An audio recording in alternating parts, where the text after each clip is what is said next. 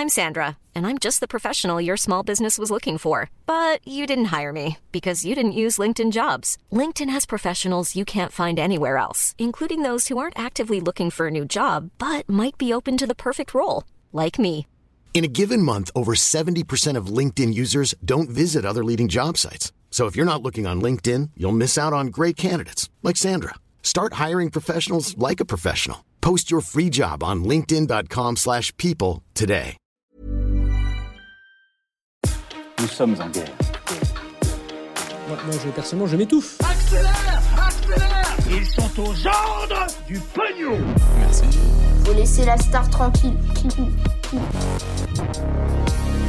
Ah là là, des artistes qui achètent des streams et des écoutes sur les plateformes comme Spotify ou encore Deezer et Apple Music, eh bien c'est un secret de Polychinelle aujourd'hui, mais une enquête est sortie en ce début de semaine et ça vaut le coup donc qu'on se penche sur tout ça pour mieux comprendre de quoi on parle quand on parle d'achat de streams par les artistes. Salut c'est Hugo, j'espère que vous allez bien. Premières actualités du jour de 2023, ça fait plaisir. Merci d'être là, bonne année à tous, je vous souhaite le meilleur. On est parti ensemble pour une nouvelle plongée dans l'actualité en une dizaine de minutes. Alors je ne vous apprends rien si je vous dis que des plateformes comme Spotify, Deezer ou encore Apple Music ont pris une place colossale dans l'industrie de la musique et forcément aussi dans notre quotidien. En tout cas, je sais que c'est le cas de mon côté. En fait, pour la première fois en France en 2022, le streaming payant de musique a généré à lui seul plus de la moitié du chiffre d'affaires annuel de l'industrie musicale française. C'est ce qu'indique le syndicat national de l'édition phonographique. Mais qui dit streaming dit aussi potentielle triche par des artistes. En effet, aujourd'hui, selon une enquête de France 2,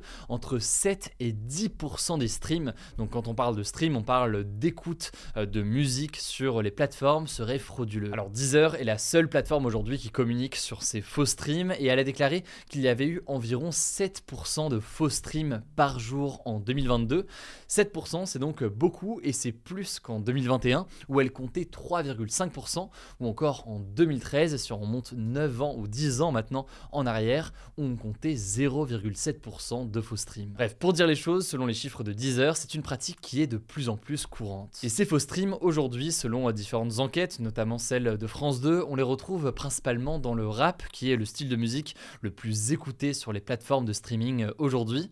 Et pour être très clair, ces faux streams donc seraient achetés par certains artistes ou alors par leur entourage. Pour vous donner un exemple, donc, un artiste sort un nouveau single, il va payer pour acheter des streams et donc gonfler artificiellement le compteur d'écoute de son single. Mais alors, pourquoi faire? Eh bien, selon le journaliste Sofian Fanen, qui est auteur du livre Boulevard du stream et qui a été interrogé par France 2, eh bien certains artistes finissent par rentrer dans une sorte de cercle vicieux où il y a en fait toujours plus de records à battre. Pour avoir réussi, il faudrait faire disque d'or dans le même mois, voire dans la même semaine. Mais il y a aussi la concurrence par rapport à ses propres projets anciens. En gros, j'ai sorti un album en 2015, imaginons que je sorte un album en 2022, j'ai envie de faire davantage de streams, davantage d'écoute que mon précédent album. Et puis au-delà de cette forme de compétition, il faut aussi comprendre que le volume de stream a une énorme influence sur la popularité d'une musique, c'est-à-dire que le fait d'acheter artificiellement donc des faux streams peut permettre à terme eh bien d'obtenir des vrais streams et donc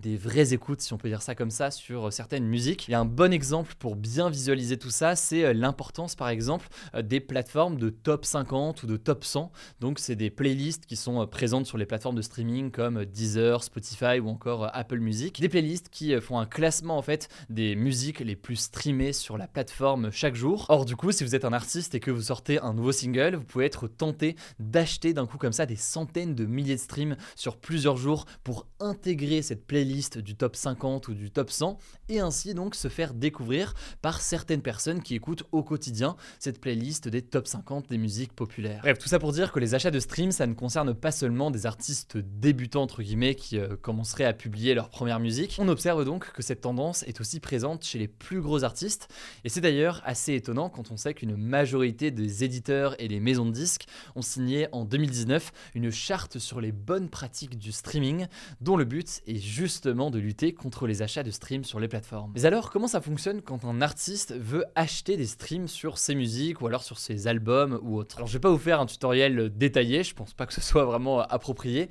mais il faut comprendre que certains sites, on les trouve assez facilement sur Google on peut acheter par exemple en un clic 1000 streams pour 7 euros.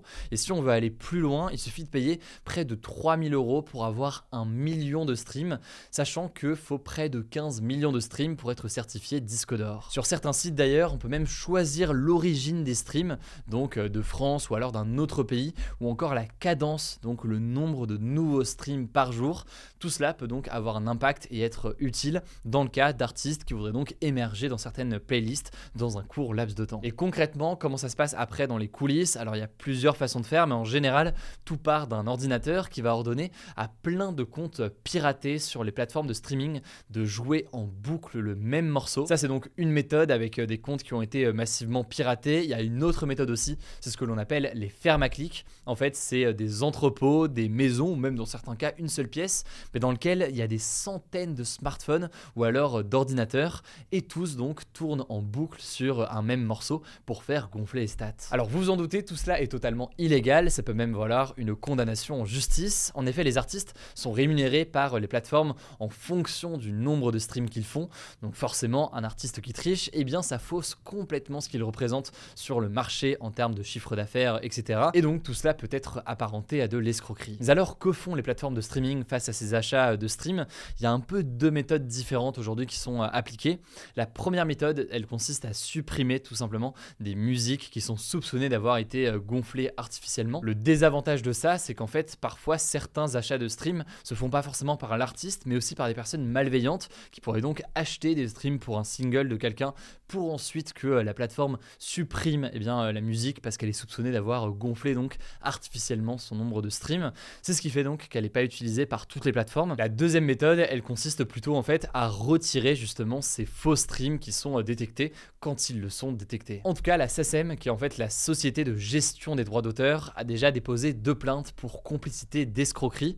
Et enfin, le Centre national de la musique a lancé une étude approfondie sur le sujet afin de mieux l'évaluer. Alors pour l'instant, on n'a pas de conclusion, mais c'est un rapport qui avait été commandé par le ministère de la Culture, ce qui veut dire que le gouvernement veut s'attaquer a priori à ce problème. En tout cas, je vous mets des liens en description si vous voulez en savoir plus, notamment donc cette nouvelle enquête de France 2 sur le sujet. C'est l'enquête la plus récente dont on parle aujourd'hui, donc je vous invite à la voir directement en description et je vous laisse tout de suite avec Paul pour les actualités en bref. Merci Hugo. Salut à tous, on commence avec une première info. La Russie a lancé samedi et dimanche une nouvelle vague de bombardements contre plusieurs villes ukrainiennes, dont la capitale Kiev, des bombardements qui ont fait plusieurs morts. Bref, pas de trêve du conflit pour le nouvel an, loin de là, et le président russe Vladimir Poutine a aussi fait un discours qui n'est pas passé inaperçu pour la nouvelle année en se mettant en scène devant des militaires. Dans ce discours, il a décrit 2022 comme une année ayant jeté les bases, je cite, de la pleine indépendance de la Russie, et il a affirmé que la justesse morale et historique était du côté de la Russie dans le conflit en Ukraine, en disant que selon lui, la Russie se bat pour récupérer des territoires qui lui appartiennent. Deuxième info au Brésil, deux mois après sa victoire à l'élection présidentielle, Lula a officiellement été investi comme président du pays 12 ans après son départ, lui qui a en effet déjà été président de 2003 à 2010. Lula, qui est de gauche et qui a 77 ans, succède donc au président d'extrême droite Jair Bolsonaro, qui a, et c'est très marquant de son côté, refusé d'assister à l'investiture de Lula et qui n'a pas remis l'écharpe présidentielle à son successeur, comme le veut normalement la tradition au Brésil. C'est la première fois que ça arrive depuis 1985 et la fin du régime militaire au Brésil. Bolsonaro a en effet quitté le Brésil vendredi, deux jours avant la fin de son mandat, pour passer un mois en Floride aux États-Unis. Lula a du coup choisi de se faire remettre l'écharpe par des citoyens. Troisième info, la Croatie est devenue officiellement ce 1er janvier 2023 le 20e pays à avoir l'euro comme monnaie et intégrer donc la zone euro. Alors la Croatie, que vous connaissez peut-être par le biais du foot, compte 4 millions d'habitants et avait rejoint l'Union Européenne en 2013 et elle avait jusqu'ici gardé sa monnaie nationale qui s'appelle le kuna parce que c'est pas automatique d'avoir l'euro quand on intègre l'Union Européenne, il faut remplir un certain nombre de critères. Et il faut noter aussi que la Croatie a rejoint ce 1er janvier l'espace Schengen, une zone de 27 pays où les citoyens peuvent voyager librement sans contrôle aux frontières intérieures et qui correspond pas exactement aux frontières de l'Union Européenne. Quatrième actu, le passage à la nouvelle année n'a pas fait retomber les tensions grandissantes entre la Corée du Nord et la Corée du Sud, puisque ce dimanche, la Corée du Nord a réalisé un nouveau tir de missiles dans la mer du Japon, après en avoir tiré trois déjà samedi, et surtout après en avoir tiré un nombre record en 2022, puisque pour vous donner un chiffre, sur tous les lancements de missiles effectués par la Corée du Nord depuis 1984, eh bien plus d'un quart ont eu lieu en 2022. Et autre preuve de ces tensions, lors de ses vœux pour la nouvelle année, le leader nord-coréen Kim Jong-un a déclaré vouloir une augmentation exponentielle de son arsenal nucléaire pour faire face à la Corée du Sud, qu'il a appelé un ennemi incontestable, mais aussi aux États-Unis. Vous l'avez compris, on risque donc d'entendre beaucoup parler de la Corée du Nord en 2023. L'occasion de vous rappeler d'ailleurs qu'on a sorti il y a quelques jours une vidéo sur notre chaîne principale Hugo Décrypte qui explique dans le détail comment il y a près de 80 ans, d'une Corée unifiée, on en est arrivé aujourd'hui à deux Corées si opposées, on vous la recommande forcément. Cinquième actu, la France va imposer à partir de ce jeudi aux voyageurs en provenance de Chine qu'ils fournissent un test Covid négatif à leur arrivée en France, un test qui doit être fait avant de monter dans l'avion. C'est significatif parce que c'est pas le cas pour des voyageurs d'autres pays, mais du coup pourquoi les autorités ont décidé ça? Eh bien parce qu'on en parlait la semaine dernière, la Chine fait face à une flambée des cas de Covid sur son territoire après avoir mis fin à sa très stricte politique zéro Covid. Et face à ça, eh bien les autorités françaises craignent que de nouveaux variants apparaissent en Chine parce qu'en fait le taux de vaccination des Chinois est faible.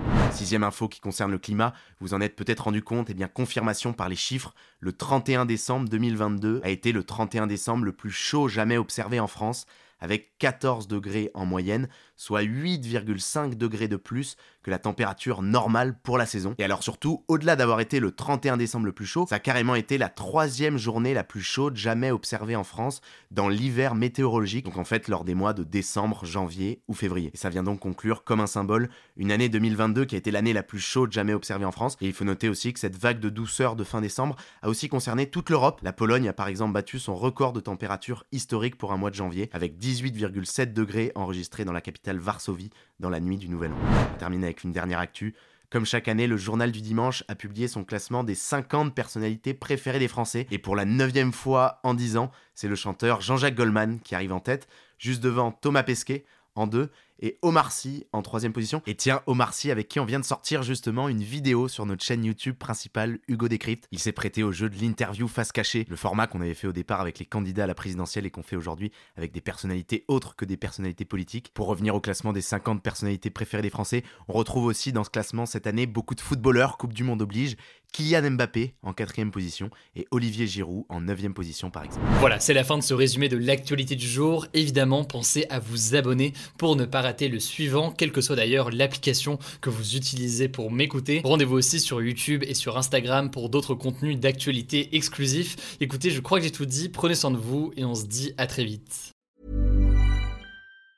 Mom deserves the best, and there's no better place to shop for Mother's Day than Whole Foods Market. They're your destination for unbeatable savings, from premium gifts to show-stopping flowers and irresistible desserts. Start by saving 33% with Prime on all body care and candles. Then get a 15-stem bunch of tulips for just $9.99 each with Prime. Round out Mom's menu with festive rosé, irresistible berry chantilly cake, and more special treats. Come celebrate Mother's Day at Whole Foods Market.